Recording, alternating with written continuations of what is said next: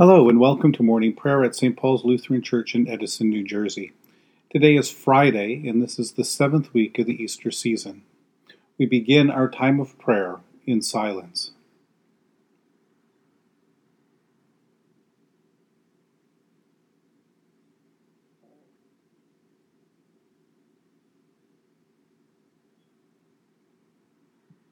In the name of the Father, and of the Son, and of the Holy Spirit. Amen. O Lord, open my lips, and my mouth shall proclaim your praise. Glory to the Father, and to the Son, and to the Holy Spirit, as it was in the beginning, is now, and will be forever. Amen. Alleluia, Christ is risen indeed. O come, let us worship and praise. Come, let us sing to the Lord. Let us shout for joy to the rock of our salvation. Let us come before God's presence with thanksgiving, and raise a loud shout to the Lord with psalms. For you, Lord, are a great God, and a great ruler above all gods. Come, let us sing to the Lord. Let us shout for joy to the rock of our salvation. In your hand are the caverns of the earth. The heights of the hills are also yours. The sea is yours, for you made it, and your hands have molded the dry land. Come, let us sing to the Lord. Let us shout for joy to the rock of our salvation. Come, let us worship and bow down. Let us kneel before the Lord our Maker. For the Lord is our God, and we are the people of God's pasture and the sheep of God's hand. Come, let us sing to the Lord. Let us shout for joy to the rock of our salvation. Long ago, God spoke to our ancestors in many and various ways by the prophets, but in these last days, God has spoken to us by His Son. A reading from Hebrews chapter 10, beginning this morning at verse 19. Therefore, my brothers and sisters, since we have confidence to enter the sanctuary by the blood of Jesus, by the new and living way that he opened for us through the curtain, that is, through his flesh, and since we have a great high priest over the house of God, let us approach with a true heart in full assurance of faith, with our hearts sprinkled clean from an evil conscience and let our bodies washed with pure water. Let us hold fast to the confession of our hope without wavering, for he who has promised is faithful. And let us consider how to provoke one another to love and good deeds, not neglecting to meet together, as is the habit of some, but encouraging one another, and all the more as you see the day approaching. For if we willingly persist in sin after having received the knowledge of the truth, there no longer remains a sacrifice for sins, a fearful prospect of judgment and a fury of fire that will consume the adversaries. Anyone who has violated the law of Moses dies without mercy on the testimony of two or three witnesses. How much worse punishment do you think will be deserved by those who have spurned the Son of God? profaned the blood of the covenant by which they were sanctified, and outraged the Spirit of grace. For we know the one who said, Vengeance is mine, I will repay, and again the Lord will judge his people. It is a fearful thing to fall into the hands of the living God.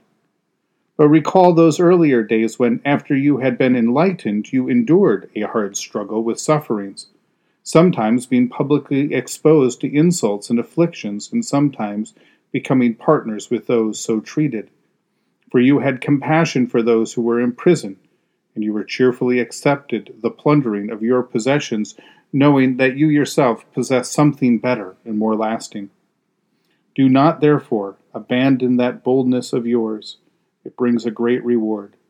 For you need endurance so that when you have done the will of God, you may receive what was promised.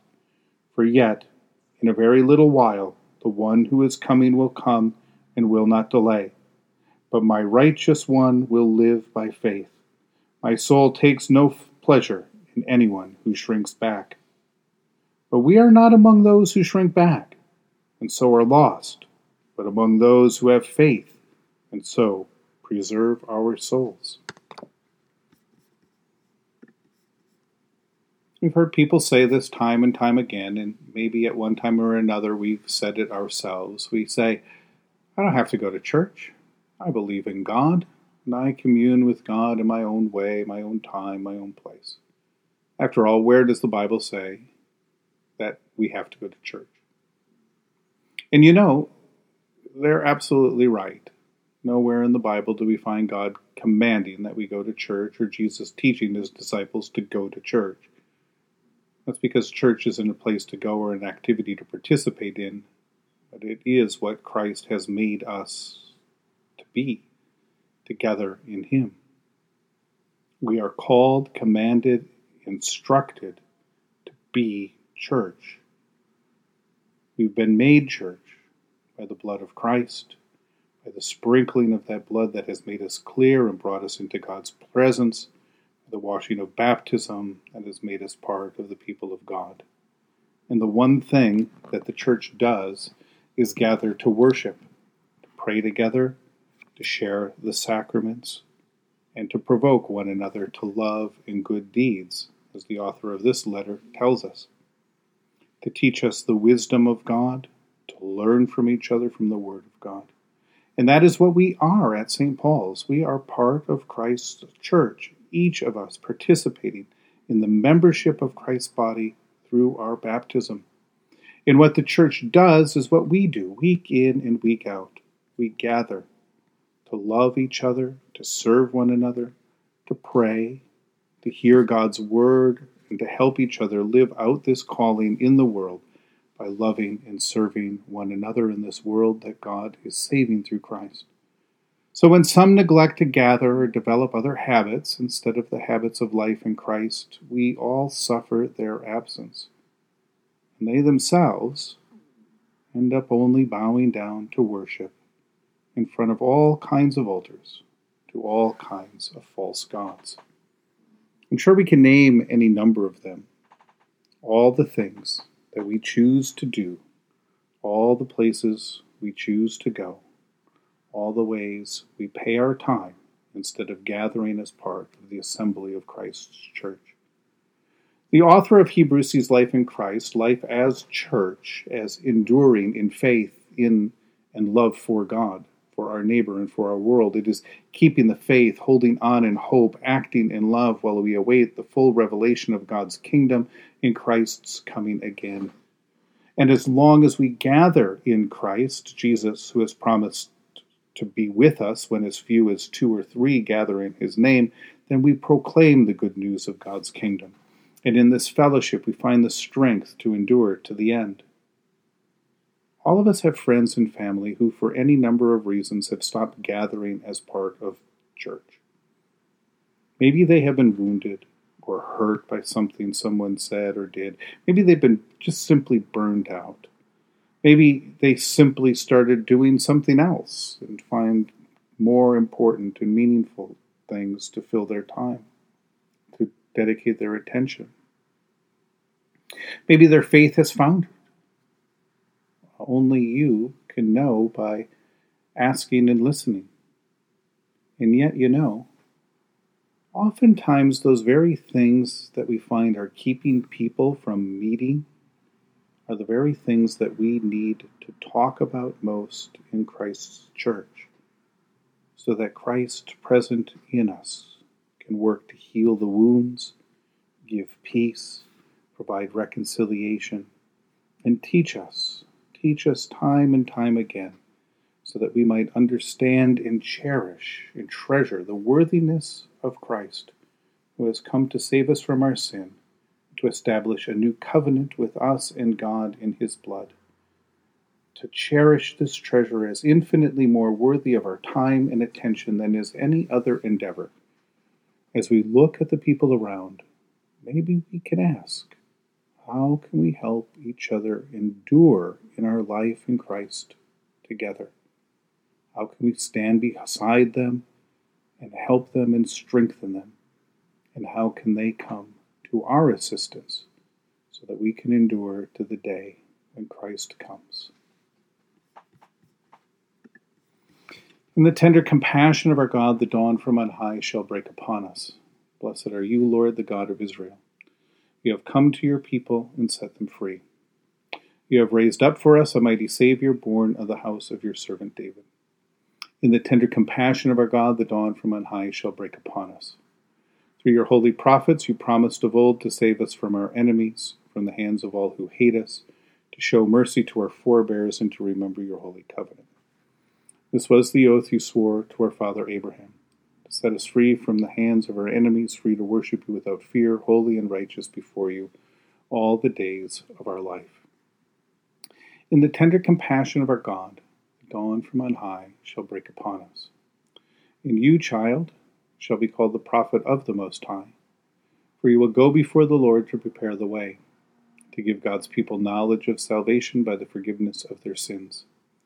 In the tender compassion of our God, the dawn from on high shall break upon us, to shine on those who dwell in darkness and the shadow of death, and to guide our feet into the way of peace.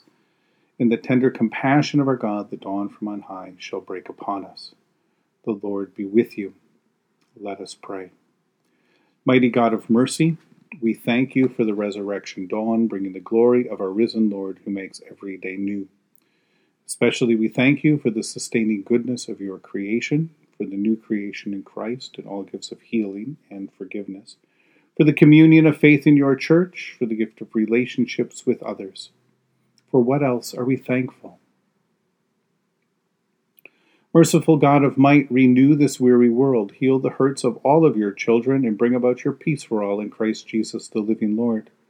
Especially we pray for the Church of Jesus Christ in every land, and especially the people, the ministries, the leaders of St. Paul's Lutheran Church.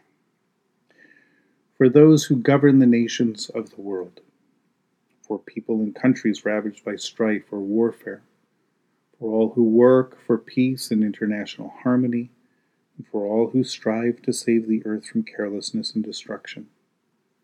Almighty and everlasting God, you have brought us in safety to this new day. Preserve us with your mighty power, that we may not fall into sin, nor be overcome in adversity. In all we do, direct us to the fulfilling of your purpose through Jesus Christ our Lord. Amen. Lord, remember us in your kingdom and teach us to pray. Our Father who art in heaven, hallowed be thy name. Thy kingdom come, thy will be done, on earth as it is in heaven. Give us this day our daily bread, and forgive us our trespasses, as we forgive those who trespass against us. And lead us not into temptation, but deliver us from evil. For thine is the kingdom, and the power, and the glory, for ever and ever. Amen.